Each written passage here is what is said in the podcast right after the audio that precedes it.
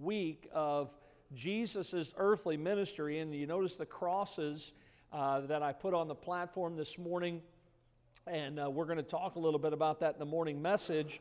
One thing I want to bring to your attention, if you've noticed, is in your bulletin this morning are two of our Easter invitations, and I'd like for all of us to make a special point this week to get these two to someone and say, listen, would you be my guest for Easter this coming Sunday? And please try to get those out and give those to someone and say, listen, if you'll come, I'll take you to meet the Easter Bunny. Now, I don't know where he's at, but, he's out there somewhere, according to what the world has to say. But we're looking forward to a great, great Sunday, next Sunday for Easter Sunday. What's another word for Easter Sunday? Resurrection. The resurrection. And we're looking forward to that. The choir's been working very hard, very diligently.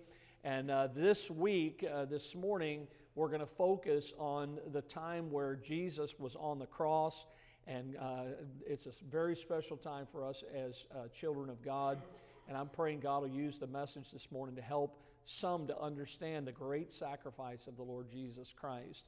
And so this morning we're going to take a look here as we continue our series on Truth and Dare. And so if you have your Bibles there this morning doesn't have per se like a key text that we a lot of times do. Of course, a lot of these verses are taken out of First Chronicles and over in the book of First and Second Kings. And so if you have the outline, anybody did not get a copy of the outline this morning, raise your hand. Anybody? Brother Robert?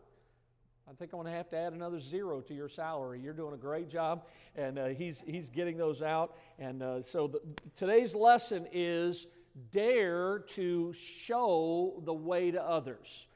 Dare to show the way to others. Now, when you hear a topic like that, you think to yourself, it might be this matter of showing people to the Lord. And while that is something that we ought to do in our lives as Christians, is be a witness, that's really not what this lesson is about, because it's revolving around the life of David. And there is some things that we can do when it comes to the work of Christ, or as our theme is this year, the cause of Christ. So I want you to think about this morning, about helping others to find their way, to show the way to others. And David was a man, as we've been studying his life for many weeks now, that he was sure, David wanted to make sure that his ministry, what God gave to him, that it was not going to end at his death. Now think about that. I mean, in my heart, that is one of my prayers, is it's not about me, it's about the Lord. And so everything that I'm trying to do as God directs me, I don't want, because look here, my life might end, but the ministry must continue, okay? This church will be 70 years old in January, and the ministry, as we call it, that began 70 years ago is still going on today. David wanted to make sure that the things that he was involved in, the work of God, that was going to continue after his death. Now, as you think about David's life, what did he do? Well, he took the time to equip and to prepare his son. And in this passage, the son we're talking about, because David had many sons, was the son by the name of Solomon. Okay, now Solomon's the one we're going to focus on this morning.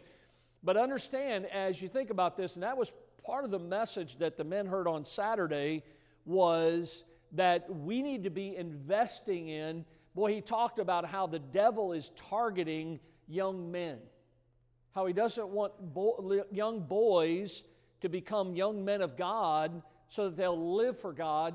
You think about how many churches you see very few, a lot of teen departments are full of girls, teen girls, but no teen boys. You look at churches, he made the comment, he says, most churches that I've been in, the pastor said, he goes, the choir is almost always all women. And I smiled at him because that's not the case at our church, but our church is a rare exception. When you think about this, David had many sons. In this instance, David was going to equip Solomon. He was going to prepare him. So what did he do? He collected the materials that Solomon would then use to build the temple. Because remember, before the temple, which is a permanent structure, there was the what? The tabernacle, the portable And I was trying to tell everybody as we were out there yesterday, Friday and Saturday, that in the Bible uses the word tabernacled. And I said, you know, there was camping in the Bible. You know, they camped in the Bible. When they would go in for the Passover and the feast days, not everybody could get a room at the Holiday Inn of Jerusalem because it booked up quickly. There was no Holiday Inn in Jerusalem. Some of you are looking at me like, well, I don't see that in the Bible. It's not there, all right? But here's the thing is, not everybody could find a place within the city of Jerusalem to find, to spend, because they would go in for the entire week. So many times what they would do is they would set up these. You remember when they were on the Mount of Transfiguration and Peter said, boy, this is good that we're here. And he's like, we need to build, one for Moses and one for Elijah and one for Jesus. Listen, that's what they would do is they would erect these tents, and oftentimes the top of them, like some of the tents that some of the people had at our campsites, the top of it was kind of just a screen or net, and it was open up to the stars.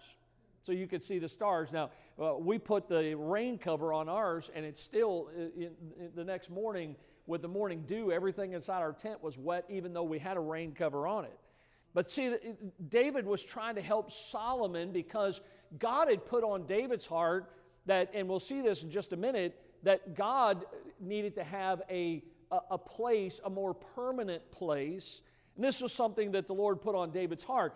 And so what did David do? He began to enlist people to try to help him with this project. Folks, look, I can't do all the work around here by myself. That's why I'm constantly asking folks, hey, can you help with this? Would you do this? Would you be willing to help out in this area? We're getting ready for summertime. Summertime's a busy time of ministry around our church.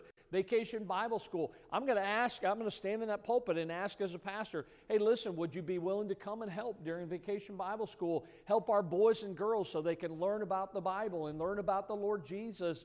Listen, we can't, Brother Chris and Brother Kenny and I, we can't do that by ourselves. And David realized this was a project way bigger than himself, way bigger than Solomon, and so he enlisted other people to help out in this situation. David knew that he would not live to see all of this to happen.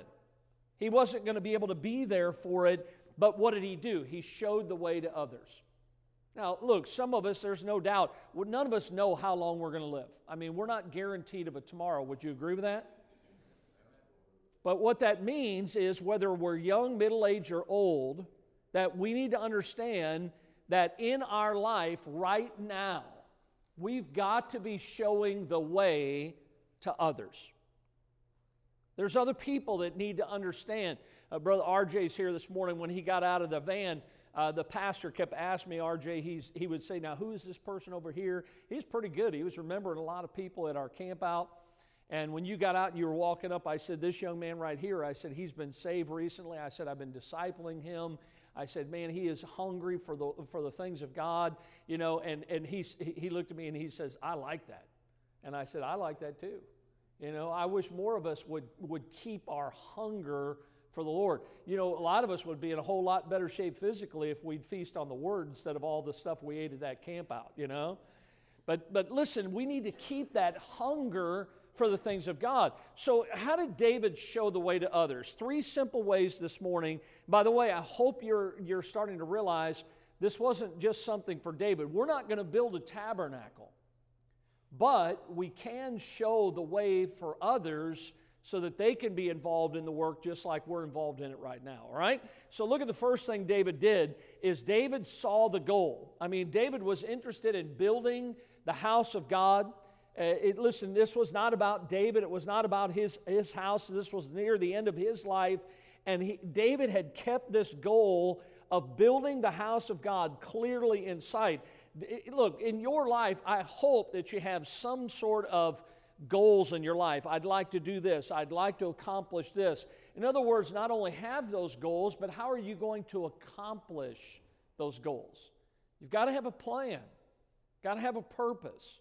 You get around a lot of young people, and listen, I don't criticize them because I was the same way when I was younger. A lot of times you ask young people nowadays, so what are you going to do when you graduate? I don't know. So are you going to get a job? I don't know. Are you going to go to school, and what are you going to study? I don't know. You know, they don't know what they're going to do.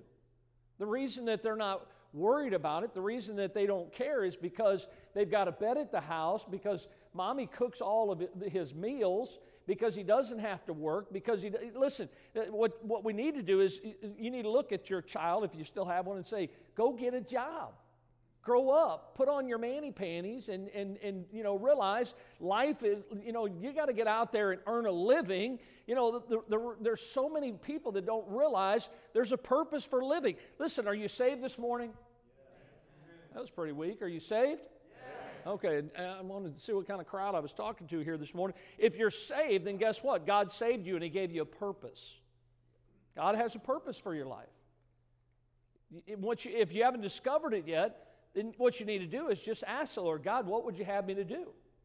You know, what is it that you want me to do with my life? Now, you could use the generic one, live for God. Well, that's true. But you can ask God to be specific. God, what would you have me to do? How would you have me to live my life? Listen, when you think about David, he had goals, he had purpose in his life. Just like Paul writes, I press toward the mark. Notice what he says here, for the prize of the high calling of God in Christ Jesus. Paul says, listen, I'm running my race. I'm pressing toward the mark.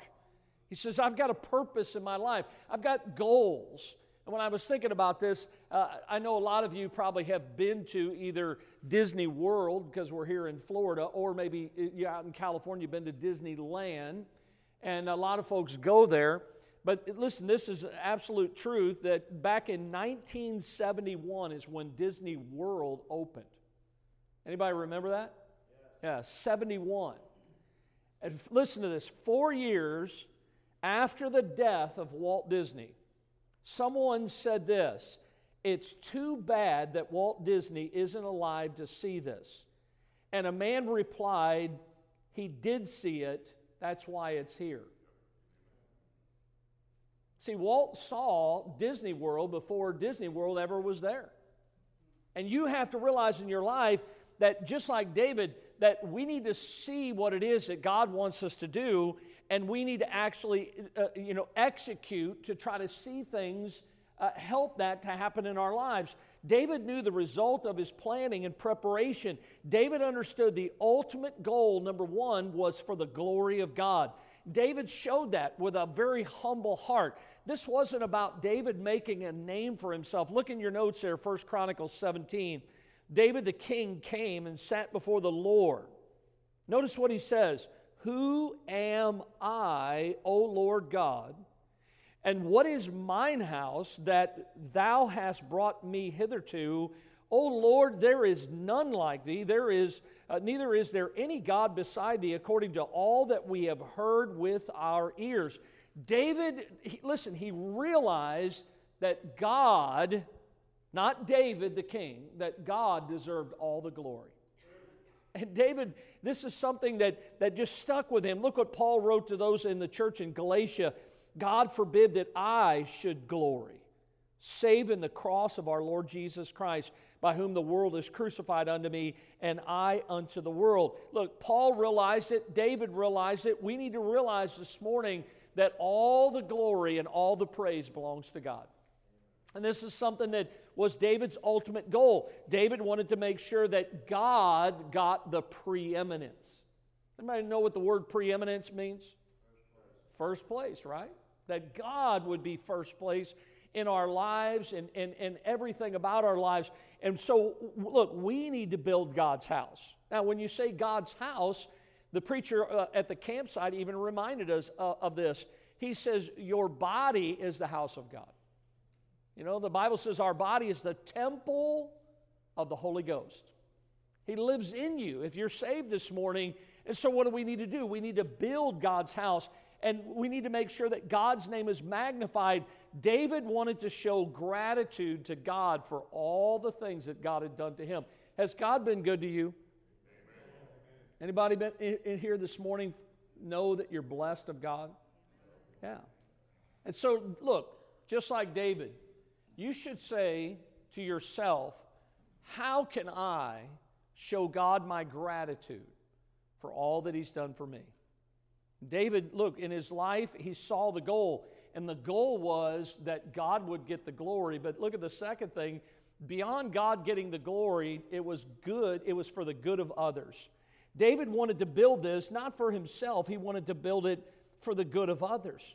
Now, look in your notes there again in 1 Chronicles back in chapter 17. And the Bible says, "What one nation in the earth is like thy people Israel, whom God went to redeem to be his own people, to make thee a name of greatness and terribleness, by driving out nations from before thy people, whom thou hast redeemed out of Egypt? For thy people Israel didst thou make thine own people forever, and thou, Lord, becamest their God. Therefore now, Lord, let the thing that thou hast spoken concerning thy servant and concerning his house be established forever, and do as thou hast said. Let it even be established that thy name may be magnified forever, saying, The Lord of hosts is the God of Israel, even a God to Israel.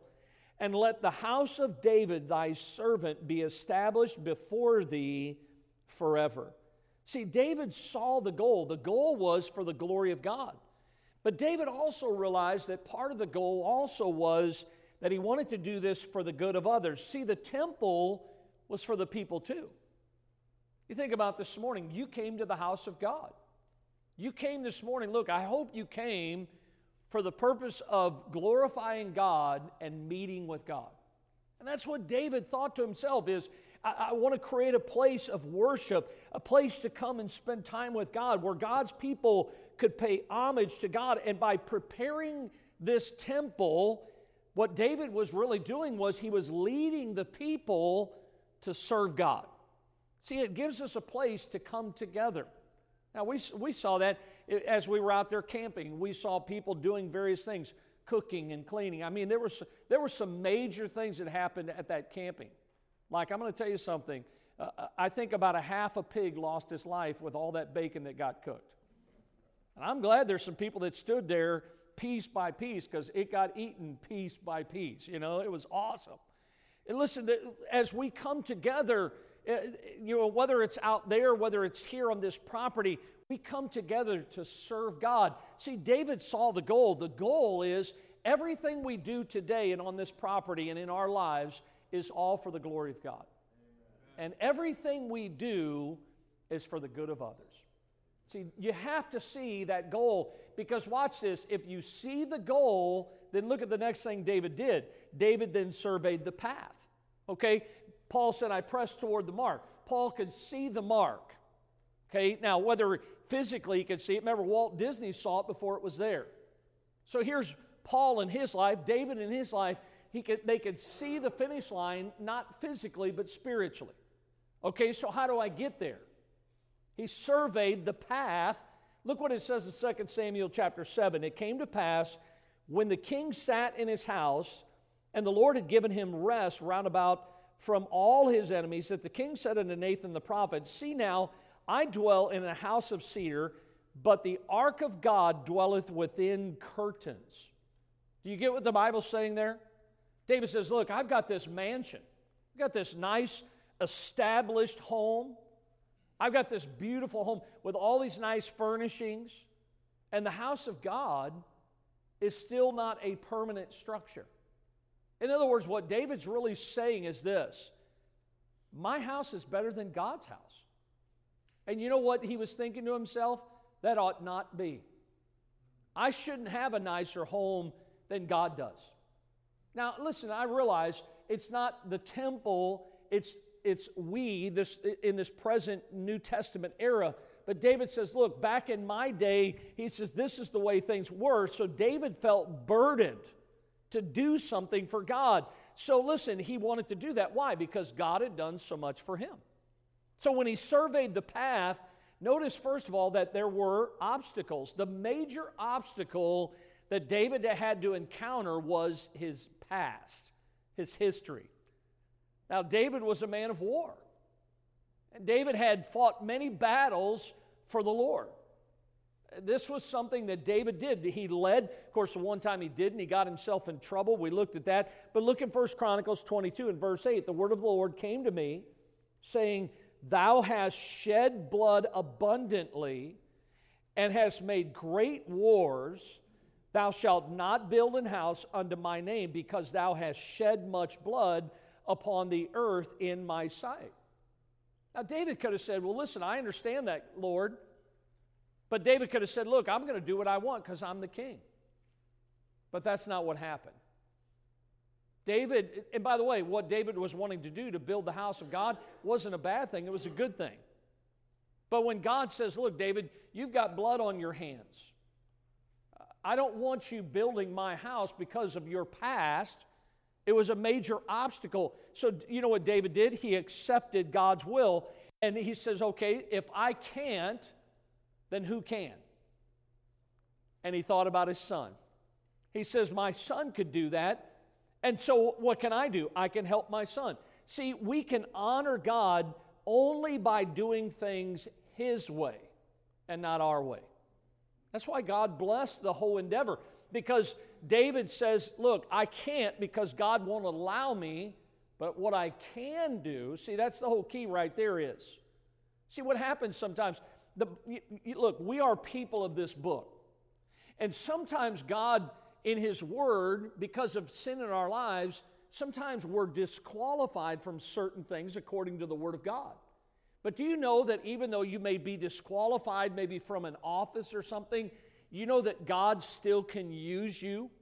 And listen, there are some great people in our church that help me in so many ways, but when it comes to the Word of God, oftentimes because of things in our past, it disqualifies us. But what we ought to say is, we ought to have the heart just like David to say this, hey, look, if I can't according to God's will, then what I can do is I can help someone that can do that. Are you with me this morning? Listen, we can help others to accomplish maybe something that God puts on our hearts, and this is exactly what David did. We can honor God just like David did. God's plans will be fulfilled, but here's the neat part is that we can actually be a part of it. God wants to include us. Think about Joseph in the Bible.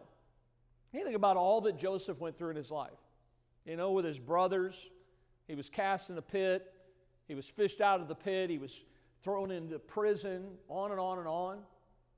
And you think about Joseph's life when you come to Genesis chapter 50 and verse 20. Joseph was in the right place at the right time, and he says, but as for me, ye thought evil against me, but God meant it unto good to bring it to pass, for as it is this day, to save much people alive. Now, David in his life understood sometimes there's obstacles. Guess what? Joseph understood there were obstacles. But see, in the end, it was all the plan of God. How about Mary and Martha? Remember how these two sisters, you know, it's kind of unusual. They actually loved their brother. Two sisters that actually loved their brother. And they were devastated by Lazarus's death. And as you look here in John 11:45, look at this statement here. Then many of the Jews which came to Mary and had seen the things which Jesus did. Look at that last phrase. What does it say out loud? Believed on him. See, look, why did my brother have to die? Well, it sounds to me like God had a purpose. You know, it was an obstacle, but in the end, people believed on the Lord Jesus Christ as a result of this situation, of their devastation, of their brother's death. How about Paul and his life? You know the whole passage about Paul had what the Bible refers to as a thorn in the flesh. And you see this in the Word of God in 2 Corinthians chapter 12, where Paul writes, he said unto me, my grace is sufficient for thee, for my strength is made perfect in weakness. Most gladly, therefore, will I rather glory in my infirmities. And here's the key, that the power of Christ may rest upon me. Paul says, look, this thorn, and a lot of people had different ideas of what it was. Many believed it was some type of an eye disease. I don't know exactly what it was, but it was an obstacle. But listen, through that obstacle, the power of God rested on the life of the Apostle Paul. And see, David surveyed the path. In other words, how can God get the glory? How can I help others to come to the house of God? Well, he began by surveying the path, and he saw the obstacles, and his response to the obstacles was acceptance. He accepted the will of God. And listen, that needs to be our response, is, God, not my will, but thine be done. That's what Jesus prayed. So I see here that there were obstacles, but notice I also see that as he surveyed the path, there were also resources. I mean, God will supply all your need, right? Amen? Yeah, God supplies our needs. God did that in David's life.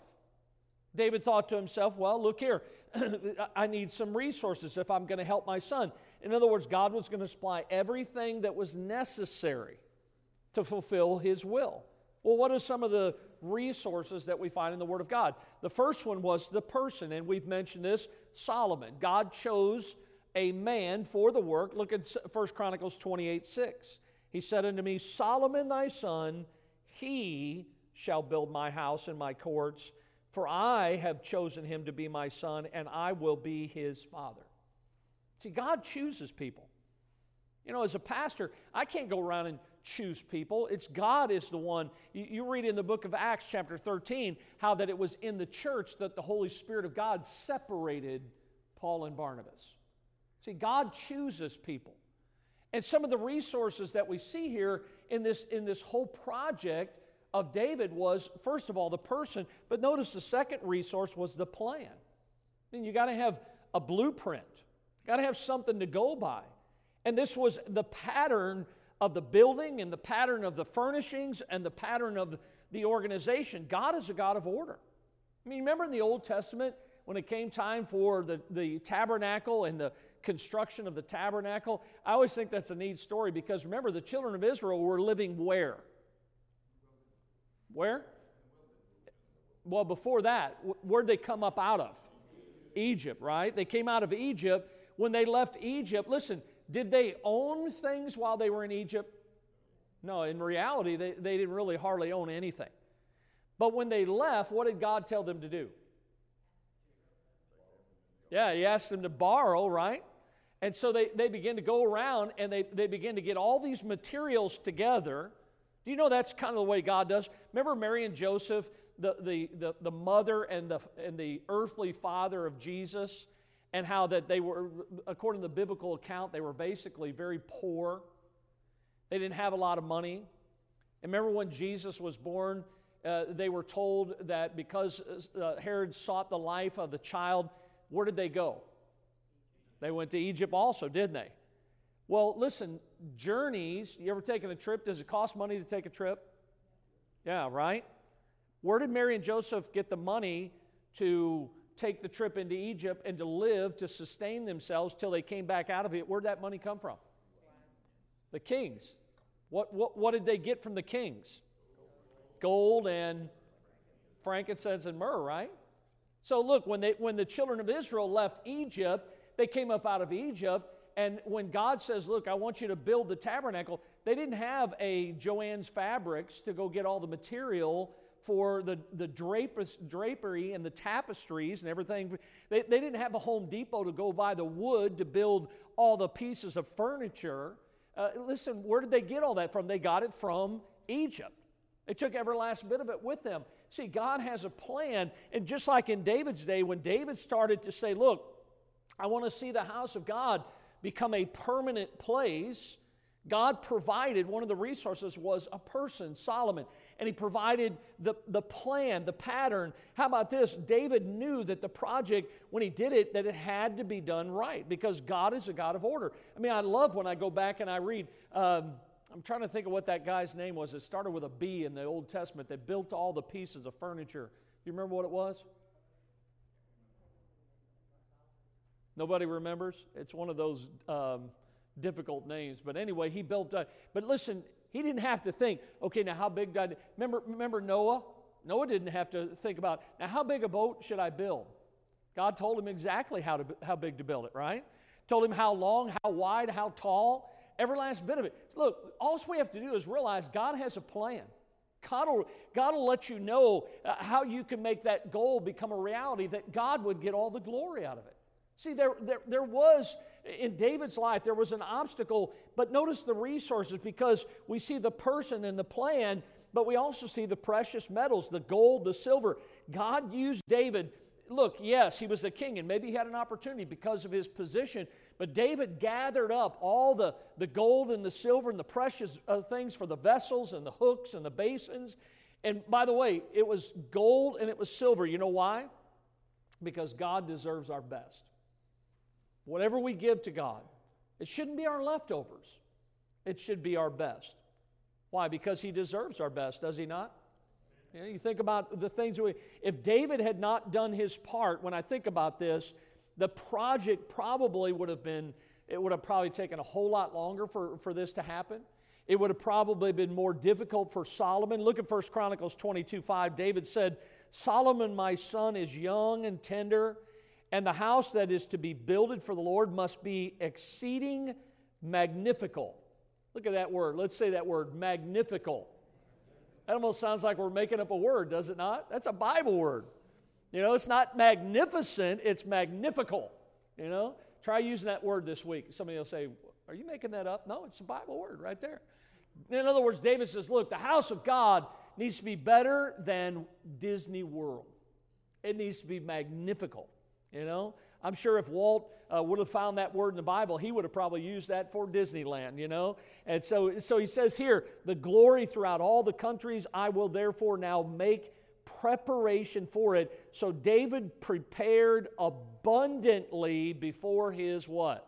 Before his death. David says, look, I'm going to do my part. He says, I've surveyed the path to try to make this become a reality. And he says, I'm going to help my son. And so when I thought of this, I thought to myself this question. When I leave this world, and when you leave this world, the thought this morning is, what will we leave behind us of lasting value that has any form of eternal significance? Because only what's done for Christ will last, right? See, we have to realize so many times our pursuits are temporal things. That's why it's important to invest in the things of God. David knew, listen, any penny that I've ever given to anything in the Lord's work, I've never regretted it. Because anything you do for God, folks, I'm going to tell you something, it is worth it. Because you think about it, I don't give it to the church, I don't give it to the preacher, I give it to the Lord. And by the way, he is worthy of everlasting. He deserves it all the glory. So David in his life, look, David saw the goal, he surveyed the path, but watch this. After he thought, okay, how am I going to make this become a reality? Okay, now I see the way, I see how it's going to happen. Now watch point number 3. David then, what did he do? He supported the man. Now who's the man? Tell me. Solomon. So now Solomon is his son. I had the privilege of working with my dad for about 11 years in construction, and it was kind of interesting how our role as we began to work together, because I deferred to my father because, number one, he was my dad. Number two, he was definitely older and wiser than I was. Number three, I didn't have a clue what I was doing. He'd been doing it for probably 25 years when I got into the trades. And so I just started working alongside of him, watching what he was doing, trying to do what he was doing. I remember my dad would come in, he'd critique my work. You know, he'd say, "Son, you're doing that wrong. You need to do it this way." He took pride in what he did. And over the course of time, it was interesting how my dad began to defer to me. He began to say, "Listen, why don't you do this, and then I'll help you?" I remember those days. I remember looking at him like, you've been at this a whole lot longer. You're my dad, you know, and he just looked. Look, that's what David realized. I can't, according to God's will, I can't do this. But what I can do is I can support you as you do it. I hope you're getting this morning, because God doesn't call all of us to build the temple of God or to do this or to do that, but what we can do, and it's very, very important, is we can fill that role, that support role, to help someone to do it. So look at a couple thoughts here this morning. First of all, David showed his support by praying for Solomon. He prayed for him. The Bible says in 1 Chronicles 29, "Give unto Solomon, my son, a perfect heart." David prayed for his son that he would have a heart for God, that he would keep his eyes on the Lord. Hey, listen, if you're a parent this morning, you have children, I guarantee you that's your prayer this morning, that you're praying that your child would have a heart for God. And that's what David prayed, that he would keep the commandments of God, the testimonies and the statutes, and do all these things, and build the palace for the which I have made provision. David prayed for the heart of his son. Notice also in Luke 22 how the Lord said to Simon, or Peter, "Behold, Satan hath desired to have you, that he may sift you as wheat." But what did Jesus say to Peter? He says, "I have prayed for you." Listen, when it gets difficult, when the devil's attacking, Peter, listen, we know the nature of Peter, which is very similar or just like ours. Our sinful nature is that we give into the flesh. And Jesus says, "Look, Peter, I know you." And he says, "I've prayed for you that your faith would fail not. And when thou art converted, strengthen thy brethren." Look, Peter was going to be one of those leaders. And the Lord says, "Look, I'm praying for you because God's going to use you to help others." So look, one thing we can do to support someone is to pray for them. Colossians 1:9, "For this cause we also, since the day we heard it," Paul says, "we do not cease to pray for you." Paul says, look, we're praying for you. I've texted people in our church. A lot of times on Saturday or Sunday, I'll text my pastor and I'll say, "Praying for you." I'm praying for him. He's my pastor. He's a man of God. Look, we need to pray for those that are working for God. And David showed his support by praying for him. But notice, secondly, he showed his support by preparing him. Now, we've talked about this, how that David was trying to help Solomon do what God would not allow him to do. 1 Chronicles 22:13, "Then shalt thou prosper if thou takest heed to fulfill the statutes and judgments which the Lord hath charged Moses with concerning Israel. Be strong and of good courage, dread not, nor be dismayed." In other words, he was telling his son to follow God's law, to do what the Word of God says. He was trying to prepare him. David was also helping him by preparing men to help. He realized, look, Solomon's not going to be able to do this by himself. So look what the Bible says in chapter 22, verse 15. "Moreover, there are workmen with thee in abundance, hewers and workers of stone and timber, and all manner of cunning men for every manner of work." David helped to prepare men. He says, "Hey, look, my son's going to do a great work, and he needs some help. He needs you." But then notice also that David instructed Solomon one last thing, and that was to do what God gave him to do. Look at this verse here, 1 Chronicles 22:16. "Of the gold, the silver, and the brass, and the iron, there is no number. Arise, therefore, and be," what's that next word? Doing. He says, "I want you to be doing, and the Lord be with thee."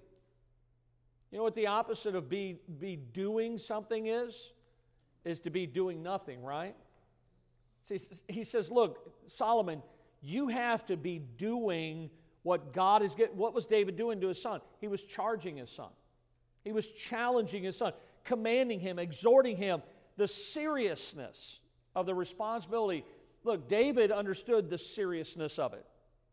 You know, sometimes as a parent with your children, you wonder if they realize how serious life is. And David knew the seriousness of building the house of God, and he was trying to get across to his son, "Hey, listen, son, this is a serious matter. You need to understand this." I thought about David, and I thought about the responsibility there. As believers, we need to take our responsibility seriously. What God's given us to do, take it very seriously. The Christian life is a serious matter. Why? Because we represent the Lord on this earth. You know, we're a walking billboard for the Lord Jesus Christ. How we live our lives, the way we present ourselves, our very conversation, if we are going to see Christianity thrive in the future, we must be actively supporting the next generation, just like David. David says, look, God says I can't do this, but I can support those that can. Well, how can I do that? By praying for them and by preparing them. I believe with all my heart, I hope you do too this morning, do you think there's still a work to be done for the Lord? I think there is. You know, the cause of Christ. Look what Jesus said in John 9:4. I must work the works of him that sent me while it is day. The night cometh when no man can work. Now that hasn't happened yet.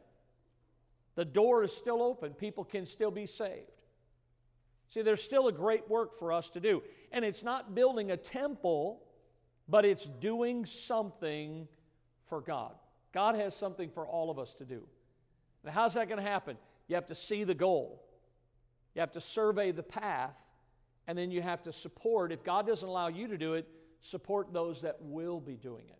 How many of you think this is a good endeavor, right? I hope that you see in your life, God wants all of us to be involved in it. And whether it's you or someone else, let's do our part to make sure that we see that God gets all the glory and it's for the good of others. All right, let's pray this morning. Lord, thank you for this day, for the blessed time that we've had this morning in the Word of God. The challenge that David gave to Solomon still remains a challenge to us today.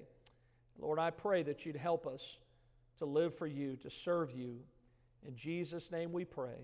Amen.